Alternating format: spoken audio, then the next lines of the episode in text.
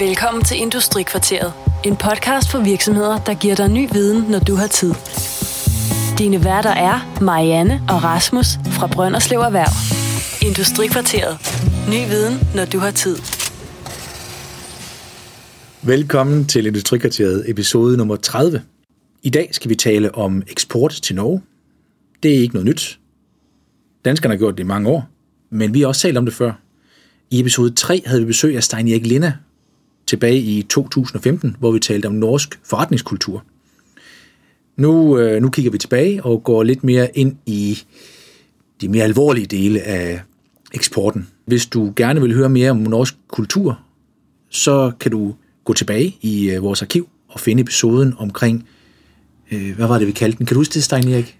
Det var spørgsmålet om de øh, får mandelgave i Norge. Ja, det var sådan, det var. For nordmænd mandelgaver. Og det kunne vi konstatere, at det gjorde de ikke. Spoiler alert.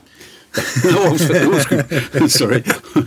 Ja, der kom vi, der kom vi omkring. Der var vi mm. på øh, omkring norsk korsang, drengekor, og ja. mysebær, og mandelgaver, og forretningsmiddag. Myseost. Myseost og multebær. Undskyld. Det kan være, jeg skal genhøre den også. Ja, jeg tror det. Men i dag, der taler vi om eksportdelen. Mm-hmm. Det er der, vi kan se, at der er mange virksomheder, der godt kan slå sig lidt på Norge. At de skal eksportere til Norge, så er det nogle gange, man tager lidt samme holdning, som når jeg skal på sommerferie i Norge. At øh, jeg pakker bilen, så kører jeg afsted, eller passende ligge hjemme. Mm-hmm. Øh, men der er flere regler og krav, når man skal eksportere. Jamen, du kan sige, at det selv det, det punkt med passet. Du skal faktisk huske at have pas med det, når du også græn- øh, grænsekontrol. Du kommer ikke engang ombord på færgen, uden at du har passet. Det skal du også huske. Det var sådan en basis ting. Jeg kom derover på kørekortet, så vidt jeg husker. Ja, nej, nu skal du have passet med. Men det var sådan grundlæggende. Men ellers er der, der har du ret. Der er mange ting.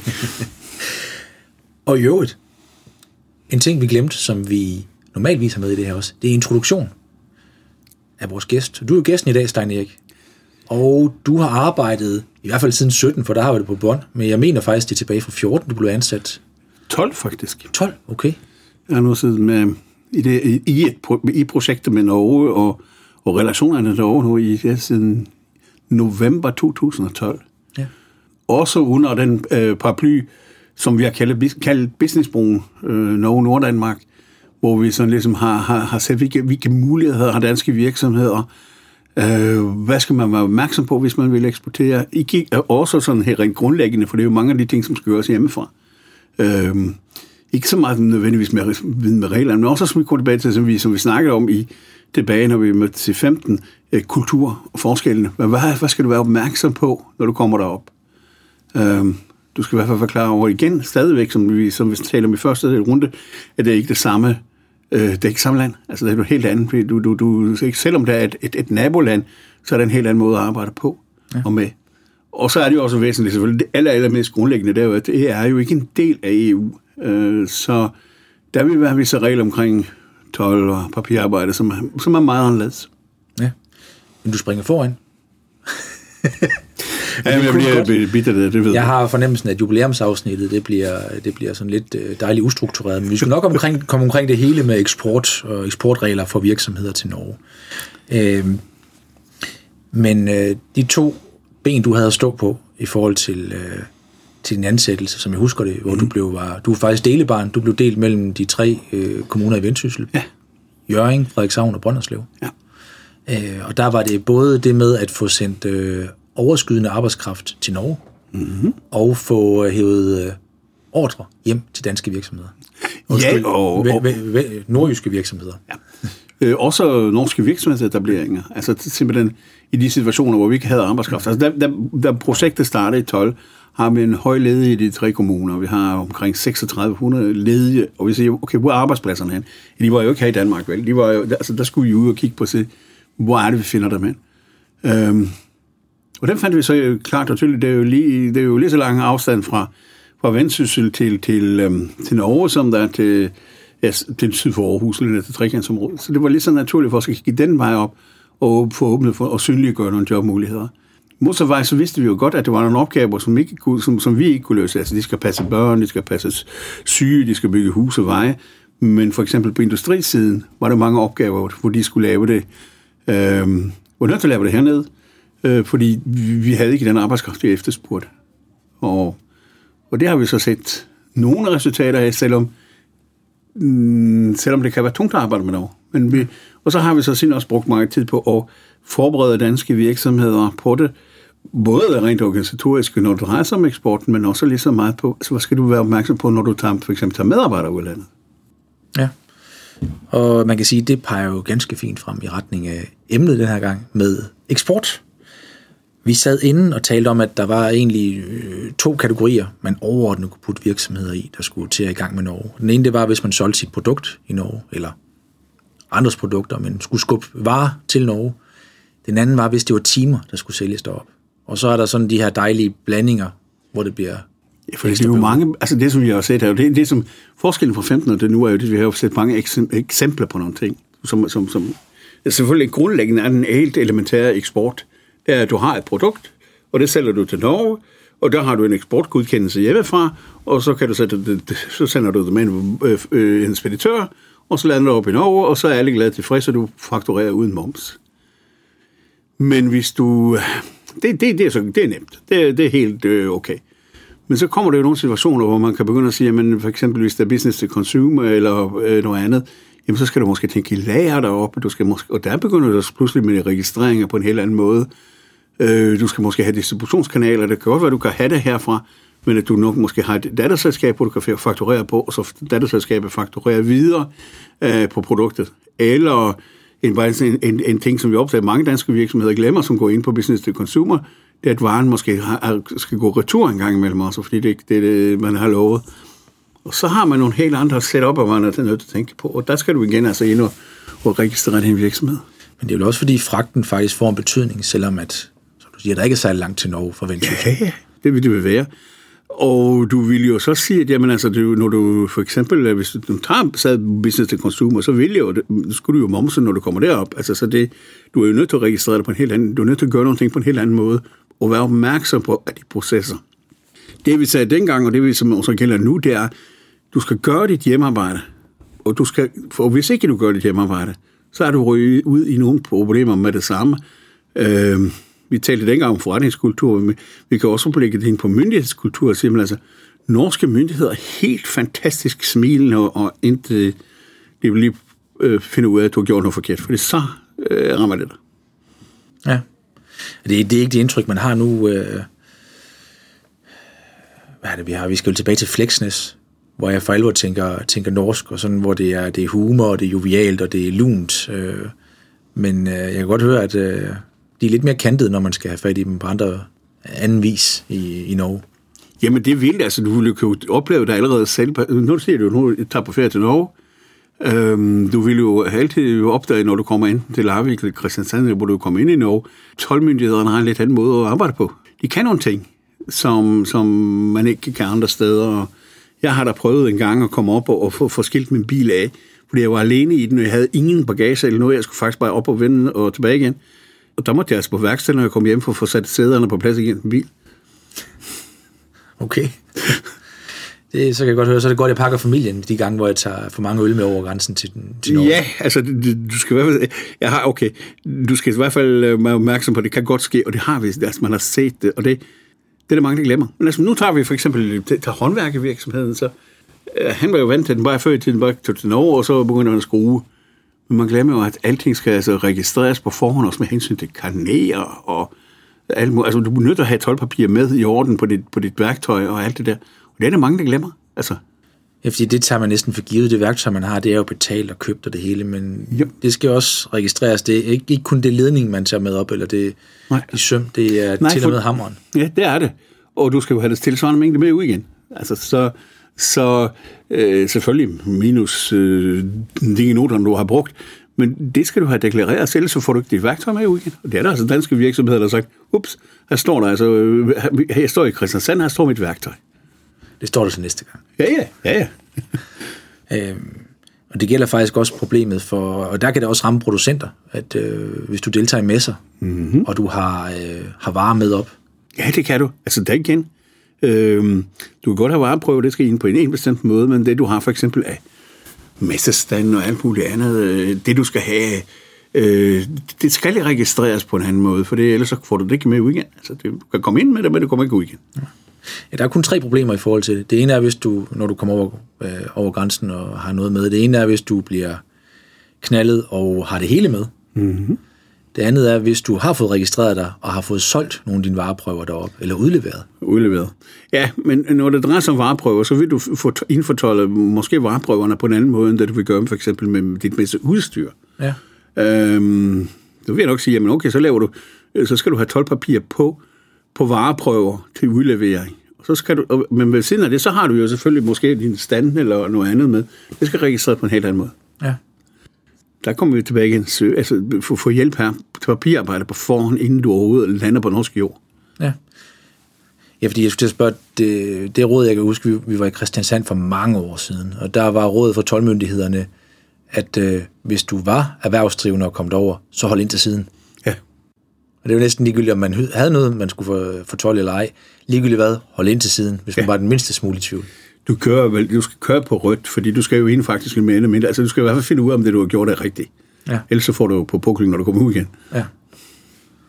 Og så er de ikke helt lige så sjovt at tale med. Nej, overhovedet ikke. Men det er, det, det, det salg deroppe, at øh, der, der er det, som du siger, hvis det er B2B, der er det faktisk relativt let, fordi der er det typisk større ordre. Ja.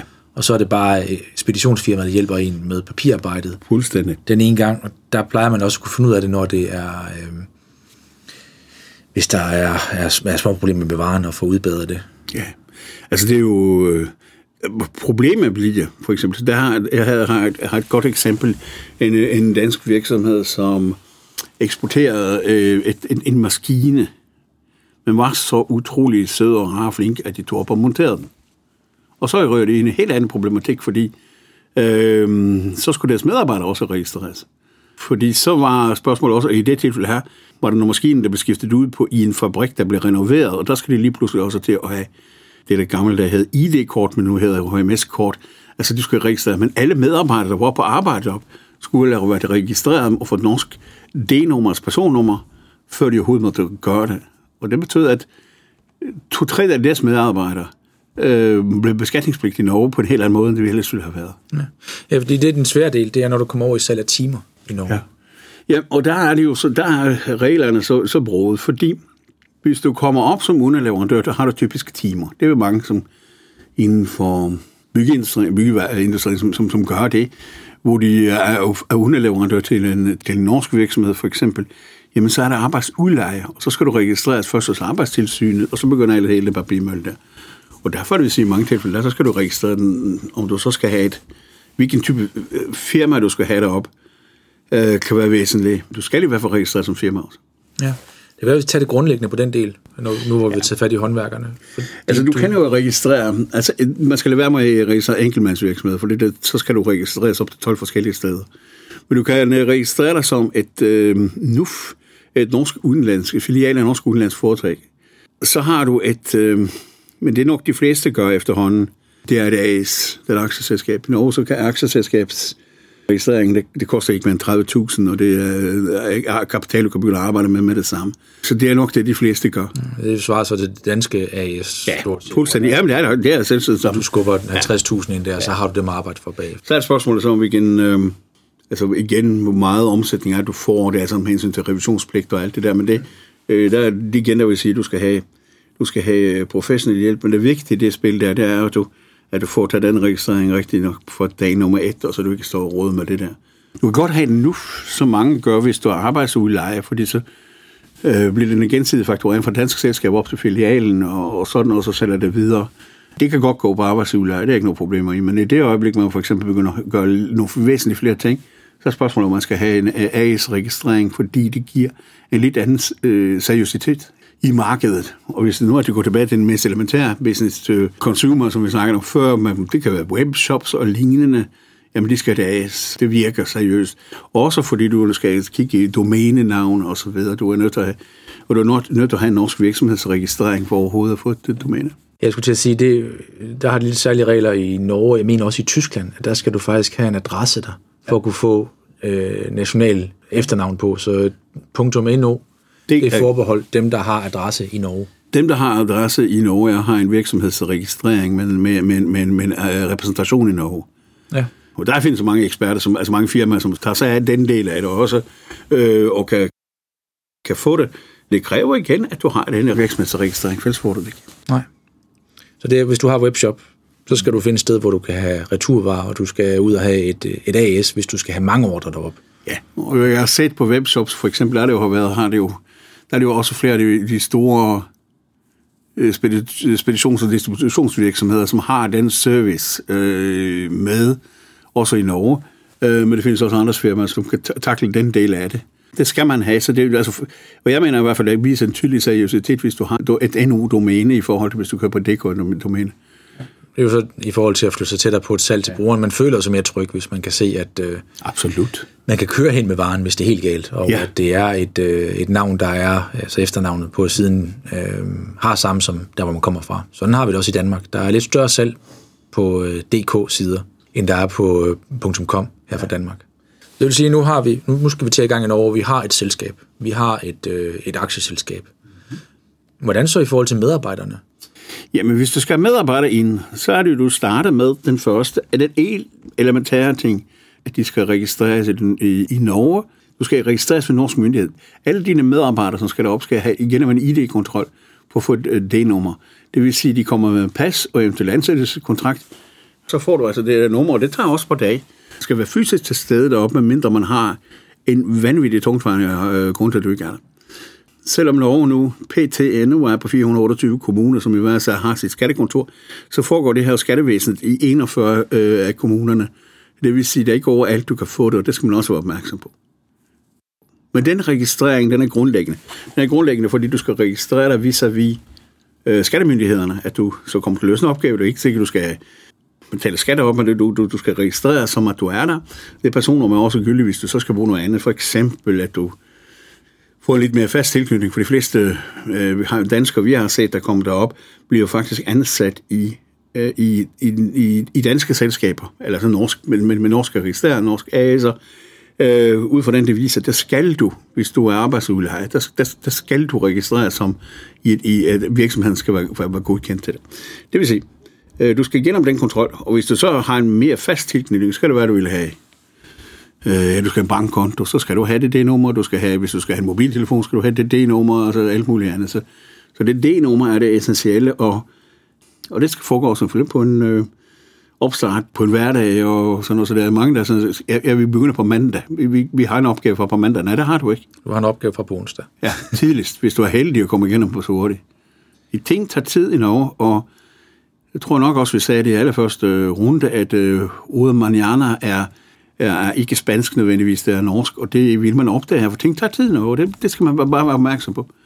Øh, så når, som sagt, når vi hører virksomheder sige, at jeg skal, vi skal op og løse en opgave her på mandag, nej, det skal du ikke, det tager i hvert fald minimum en uge. Altså hvis du skal registrere selskabet, og så videre, og så videre, så, så, har, du nogle, så har du nogle problemer. Ja, og det er så i, men skal man også finde det rigtige fylke eller, eller kommune, som man skal registrere sig i. Ja, det er så de fleste kommer jo forbi. Jeg har, jeg har været udsat for en, som var nødt skulle registreres, men men han kommer så sent, øh, øh, han kommer så sent til Larvik, at, og den nærmeste sted, hvor han kommer halv fire om eftermiddagen, og nærmeste sted, han kan registreres, det er 50 km væk i en by, som hedder Sien, og det åbner først kl. 10 næste formiddag, og så havde han derefter 250-300 km ind på, på arbejdspladsen. Det vil sige, at han kommer altså ikke den første, han arbejder ikke den første dag, han var deroppe, for det, det gik, hele gik op i papirarbejde. Ja. Men det er den, den, den grundlæggende registrering, så at man kan øh, dokumentere, at man har ret til at arbejde i Norge. Ja. Er der, øh, er der andet, man skal styre på på ens medarbejdere? Jamen, det er der. Øh, Du skal jo også selvfølgelig sikre, sikre dig, at du- at dine medarbejdere er socialt sikret. Det kan du så gøre inde på borger.dk, for, altså en A1, hvis de kommer med her fra Danmark, og du bare får en garanti på, at det stadigvæk er det, det er det danske sygesikring osv. Ja. Ellers så overgår det til norsk, fordi nu er registreret, og du er registreret som arbejdstager i, i Norge. Så kan du gå ind under den norske ordning, hvilket kan måske være lige så godt. Men mange danske virksomheder vælger at, at sige, at du får den A1, og det går ind på borger.dk for det her registreret, så har du den med også, så vil jeg sige, du har en social sikring. Okay. Alle lønindtægt, i princippet arbejdsindtægter, så skal registreres øh, og indberettes i det land, hvor man arbejder i. Og det har intet med 183 dags reglen, fordi det er afhængig af, hvor, hvor firmaet er registreret. Så det, hvis jeg arbejder for, øh, hvis vi siger, at Brønderslev Erhverv, de opretter et øh, AS i Norge, og jeg tager det op og udfører virksomhedsrådgivning, Ja. så skal indtægten, jeg har for de fire dage, jeg rådgiver derop, registreres i Norge. Ja. Det skal registreres i Norge, og øh, det skal indberettes. Jeg har fået en, i påstår en, en nemme ordning fra 1. januar 2015, hvor man har en A-ordning, hvor man, hvor man registrerer alle ansattes løn og, og øh, andre ydelser, som det, det gør man på en samlet side på, på nettet. Norge har nogle ganske gode hjælpeværktøjer, når det drejer sig om myndighedskontakt. Øh, men det skal du have. Og der kan være spørgsmål, du kan risikere så, at du, at du, du betaler, kan betale skat deroppe af det, du tjener i Norge, og så skal det som eventuelt modregnes ved den danske skat, du også betaler ved siden. Altså det, så det går lige op i op. Ja. Men de fleste, vi har set, vi har faktisk nu ikke set mere end, tror jeg, i løbet af de her seks år, mere end en, der har været op på en dansk kontrakt deroppe. Resten har endt med at blive på en, på en norsk kontrakt. Ja. Kan vise fordele selvfølgelig, fordi skatten er nede på 22 procent, og, og du betaler løsen til den sociale sikring ved siden af. ja. Så øh, man kan sige, at første del af arbejdet, det er, om det er værd at tage den første opgave i Norge. Ja. Jamen, det er det. Jeg, jeg havde et møde med en virksomhed her for nylig, som, som ville være underleverandør til, det var så inden for værftsindustrien, og det var spørgsmål, så blev nogle af designermedarbejdere skulle op og løse nogle serviceopgaver, men de ville også integrere med nogle udenlandske underentreprenører til det her. Så gik det altså først galt, og det, de endte med at sige, at det, det her, det kan ikke, det, vi kan ikke få det til at løbe rundt, uanset hvordan vi gør det, fordi det hele drukner i administration. Ja. Jeg tror nu så, at, at hvis man havde tænkt lidt mere langsigtet, kunne man nok få det til at løbe rundt. Men igen, papirarbejde i forbindelse med det her var så omfattende, at de ville jo tidligst at kunne komme i gang en måned eller halvanden efter. Men det er jo generelt på eksportmarkedet. Hvis man skal ind, så, øh, så er det ikke meget anderledes end den første tur på golfbanen. Den er usandsynlig dyr med de køler, man skal købe. Ja, ja. Men så bliver de efterfølgende tilsvarende billigere. Jamen, vi har jo set nogle, nogle eksempler, hvor, hvor, hvor man ryger ind i nogle andre regler også. Og sådan, og det, man, skal være, man, man er nødt til at gøre det igen tilbage til altså en checkliste. Tænke langsigtet. Vær klar over, at vælger du en, en eksportstrategi, uanset hvilken, hvor i verden du vælger den, så er du nødt til at tænke øh, l- langsigtet. Ja. Øh, hvis du tror, at man kan gå ind bare på en kort sigt, korte bane, øh, det har vi jo set med hensyn til, det var mange danske virksomheder, som i nullerne var oppe og løse opgaver i 3-4 måneder, og så, og så tog de hjem, fordi det var andre opgaver. Øh, vi fik et veldig dårligt ry på grund af det der, og har haft svært for egentlig at skulle, mange har haft svært for at skulle komme ind igen. Ja. Men det er jo også de eneste, der har haft noget ud af den type øh, opgaveløsning. Det har været de norske revisorer, tror jeg næsten. Ja, det skulle jeg næsten tro. Virksomhedsrådgiver generelt. Ja, Fordi der kan ikke være de store indtægter i at have kortere Nej, ture. der. nej det, det, det kan det ikke. Og du må skrive, altså, når man ser på Norge, og når man ser på, så er man nødt for, for det første også at tage det logistiske hensyn. Du er, altså, du er nødt til at tænke på, at afstanden i Norge er så stor, som det er. Det vil sige, at hvis du skal opløse en opgave, mange spændende opgaver i Nord-Norge for eksempel, men altså, du skal måske ud og køre 2.000 km for at komme derop. Altså, det i sig selv er jo en, en, en, en, en, en interessant øh, vinkel, og det er også mange danske virksomheder, der glemmer, at, jamen, at afstanden er så stor i Norge. Øh, jeg hørte om en, som siger, at øh, vi har en opgave i Bergen, og det er så ja, med nye veje 450 km over, så vi kunne ligesom fra om morgenen, så kunne vi faktisk være i Oslo om tidligt på eftermiddagen og fortsætte heroppe. Nej, nej, det kan du ikke, fordi altså, i Norge, så altså 450 km, det er ja, 50 km i timen, måske i snit.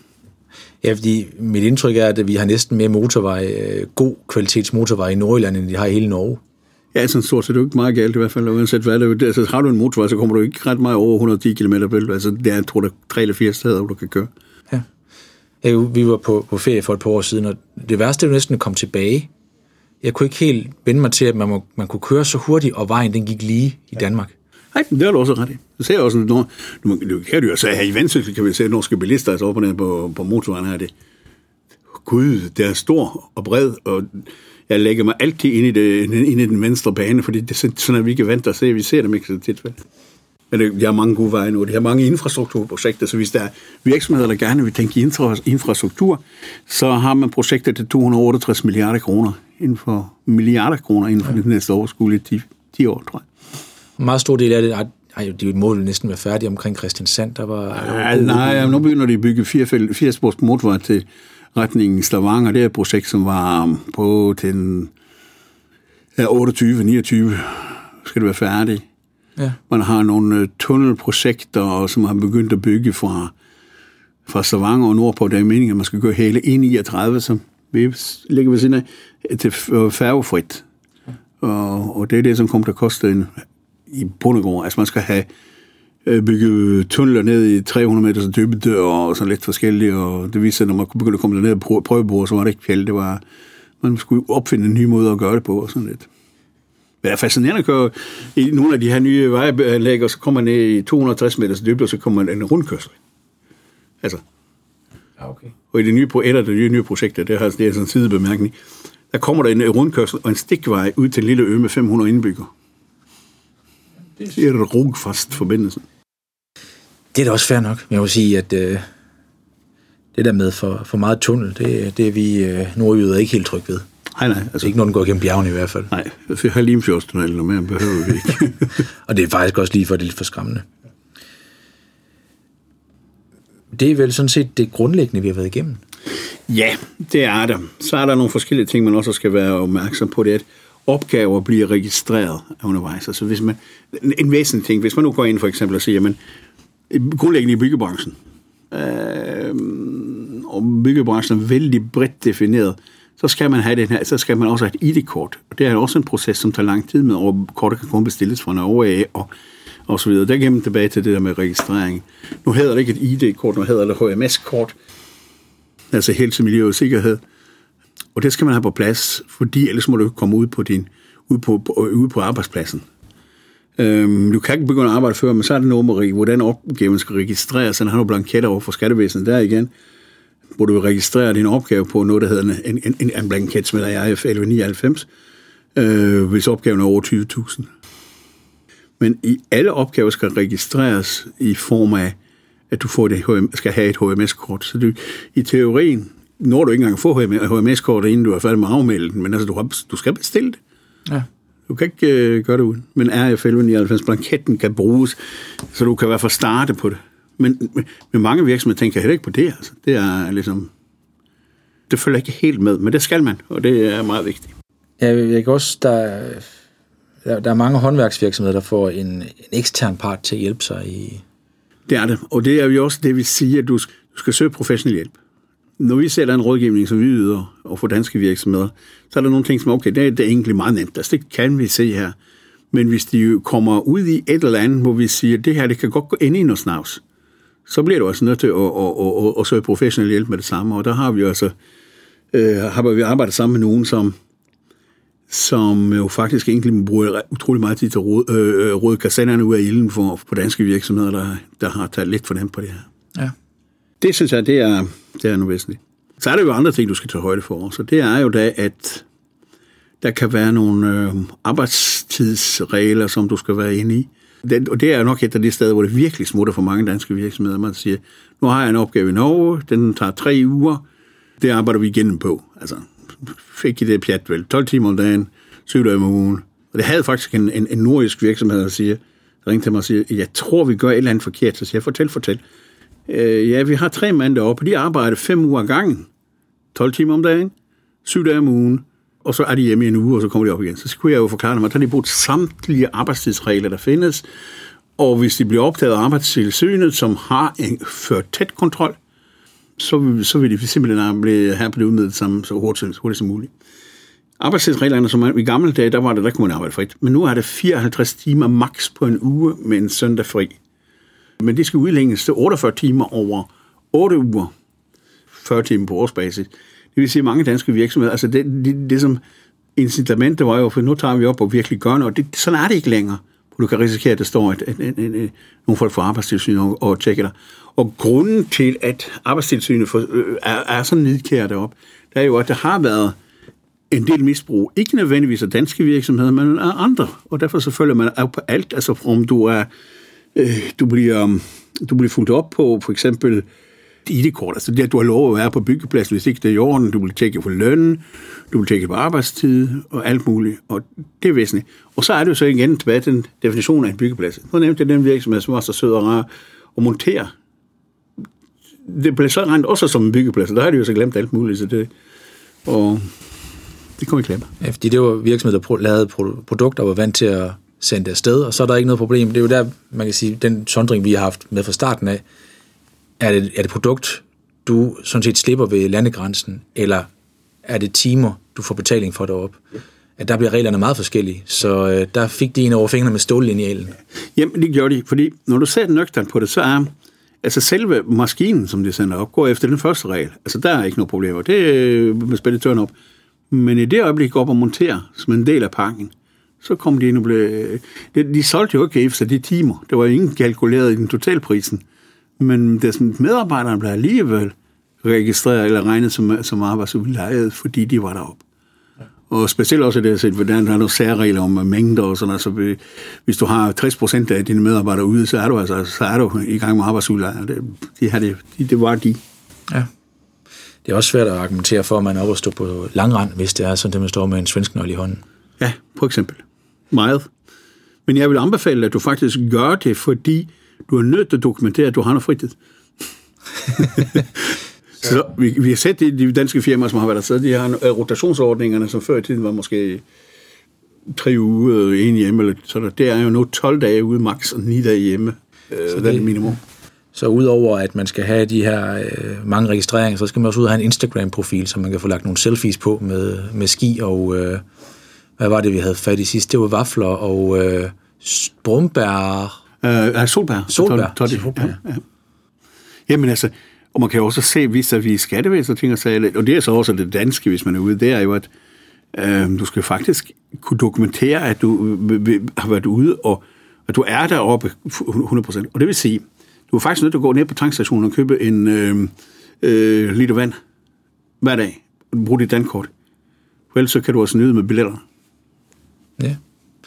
Eller sørge for at få logget på sin Netflix-konto, eller bede Facebook om at udlevere data på en. Men øh, det er helt andre Det er det helt andet. Det er det helt andet sammen. nu kan jeg huske for de der mange år siden, vi sad sammen sidst, for næsten fire år siden, at øh, der talte vi om en hjemmeside, der hed Altin.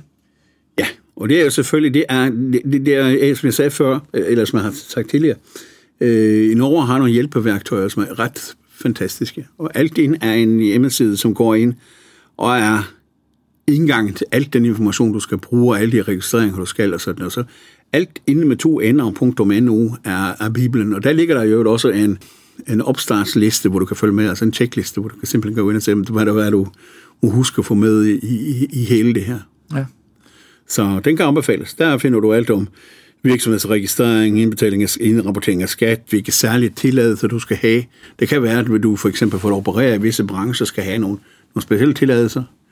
Det kunne være inden for el for eksempel, eller andre ting. Det er meget vigtigt, at hvis du går ind på en, en dansk virksomhed, som, som, som har fået en opgave, hvor det drejer sig om at skifte fjernvarmemåler.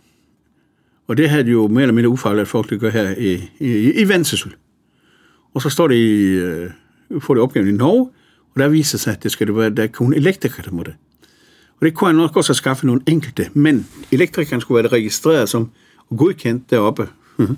i noget, der faktisk hedder DSB-registret, og så skal du have så to års erfaring. Og så har han nødt også, også finde en installatør, der kunne styre arbejdet. Og man kan en dansk, men han skal også godkendes. Og inden vi vidste ordet, så var det, var det igen blevet så kompliceret, at de sagde nej tak, og de skulle faktisk have været deroppe i to år, tror jeg, to, to og en halv år. Men de skulle bruge 50 mand. Øh, for det første har vi ikke de elektrikere her, her heller vel, så, så han var nok nødt til at finde dem helt andre steder, og det, var, det havde vi også sagt til dem. Men det bliver kompliceret, og det er noget af det, som siger, hmm, men, og tingene vil tage for lang tid, og det er nok det, som er det grove ja. i det. Ja, fordi jeg husker, jeg fik skiftet øh, hjemme hos os for ikke så lang tid siden. Der undrede mig over, at det var en VVS, der skiftede. Så jeg spurgte, om det var det rigtige sted, han gik hen til nu her. Jeg var ved at vise ham, hvor vandrøren sad, men han ja. var hen og skifte, som han skulle. Men øh, det er godt at høre, at nogen, der er nogen, der er lidt mere regelrette, end vi er i Danmark. Ja, men det, det, altså det, det er jo så vigtigt at vide som, som, som danske virksomheder, at netop på de her punkter, nogle af de her punkter er reglerne anderledes, også når det drejer sig om helsemiljø og sikkerhed og alt det der, at du, du kan blive omfattet af nogle helt andre regler, end det du, end det, du er i Danmark. Et andet sted, der skal man godt nok være medlem eller give penge for det. Øh, det er dansk byggeri. Jeg ved ikke, om de stadig ikke har den. Jeg kan huske, for længe siden, der, der havde de en, øh, en vejledning til, når håndværksvirksomheder skulle til Norge. Ja. Øh, jeg synes faktisk, det er et af de bedste hjælpeværktøjer. Jeg bruger den også hver gang. Dansk Byggeri har en Norges vejledning, som er blevet løbende opdateret, hvor der står alt der, og hvor du også kan følge øh, for eksempel et, et helt projekt igen, med hvad du skal huske, hvornår du gør det, og ting og sager. For medlemmer er det gratis, for, for, for andre kan du købe, kan du rekvirere den for 3.000 kroner. Ja, så. Øh, så det er, det er anbefalesværdigt. Vi, vi arbejder sammen, tæt, meget, tæt sammen med, med Dansk Byggeri, øh, og rådgiver også deres virksomheder. Øh, men det er fordi, de, altså, der, der, der, der er nogle regler omkring øh, arbejdskraft, øh, bemanding, rekruttering, som, som, som, som ligger hos os, på ja. måde. Ja, i gratisudgaven, der kan du hente, øh, jeg tror det første kapitel, og så øh, indholdsfortegnelsen. Ja, indholdsfortegnelsen får du mere, får du ikke. Jeg var lige været inde og se på det der, den, ja. øh, den, øh, det er det ikke, men den, øh, den skal snart opdateres igen af en 2015 udgave, der ligger derinde nu. Øh, okay. Øh, men den er, den, er, den er god, den er guld værd. Ja. Så øh, enten så host op med 3.000 kroner, du kan trække fra i din virksomhed, eller også så se efter, om du kender en sød håndværker, der vil have en god flaske vin. Ja, og... Øh, og så håber vi, at byggeri ikke lytter med lige nu. Ja. Norgesgruppen har, de har også en gruppe for, for virksomheder, der arbejder op, selvfølgelig primært i byggebranchen. Ja. De har jo også konstateret noget, som måske lidt øh, er med at understrege det, fordi de har jo undersøgt på deres virksomheder, og 60 procent af alle danske byggeris medlemmer, der satser på Norge, de, de, de er ude igen i løbet af et år. Ja. Så på grund af komplikationerne. Eller også det, der får skylden for det, er vel også, øh, fordi du reelt ikke kan finde en, øh, en ledig håndværker i, i Danmark mere. Ja, men du kan stadigvæk måske, altså i nogle situationer ser vi, at de kan også altså, samarbejde med udlandske øh, underleverandører på, på, på, på, på arbejdskraftssiden.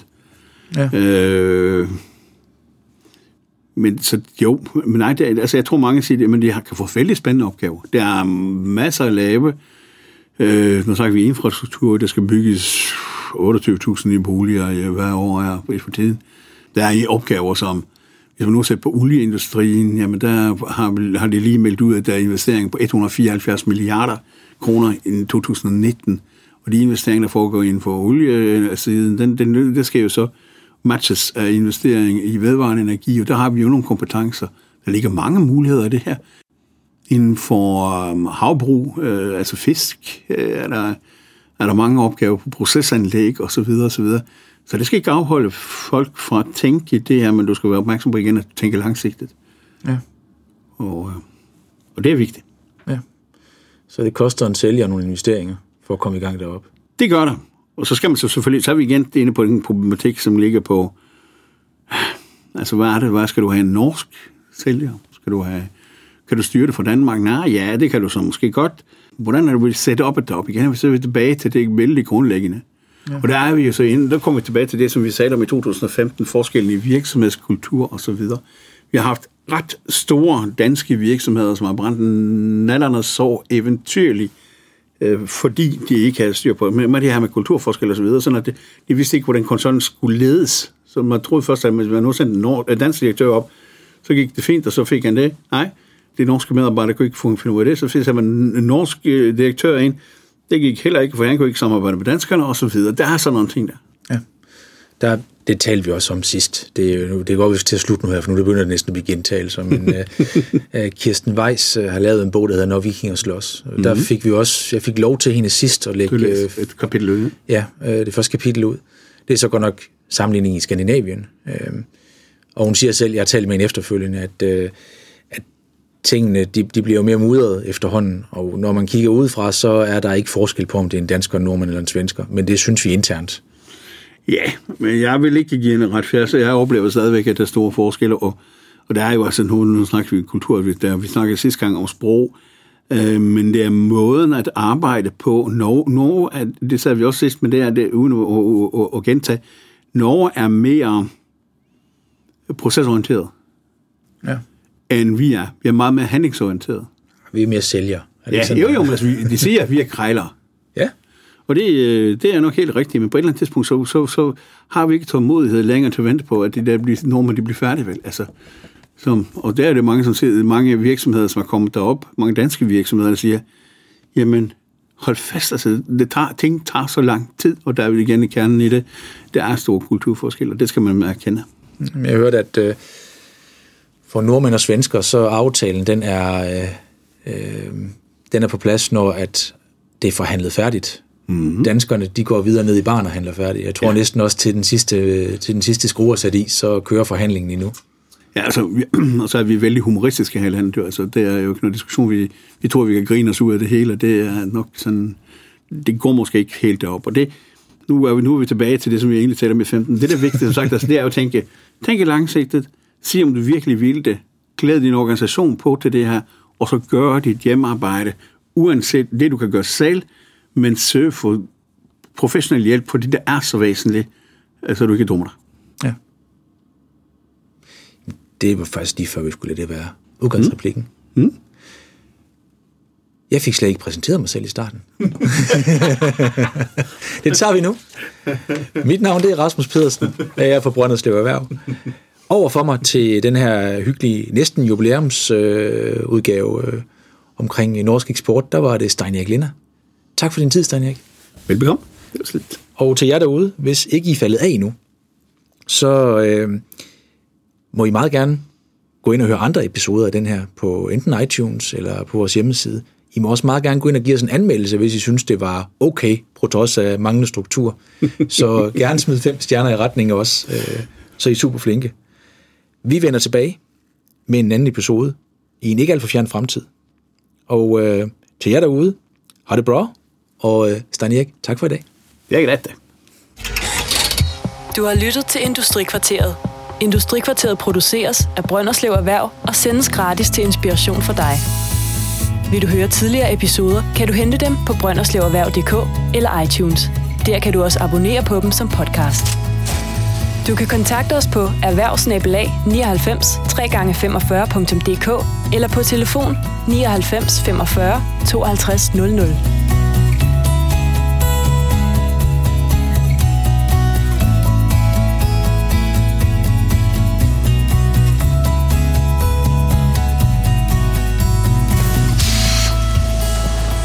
Industrikvarteret. Ny viden, når du har tid.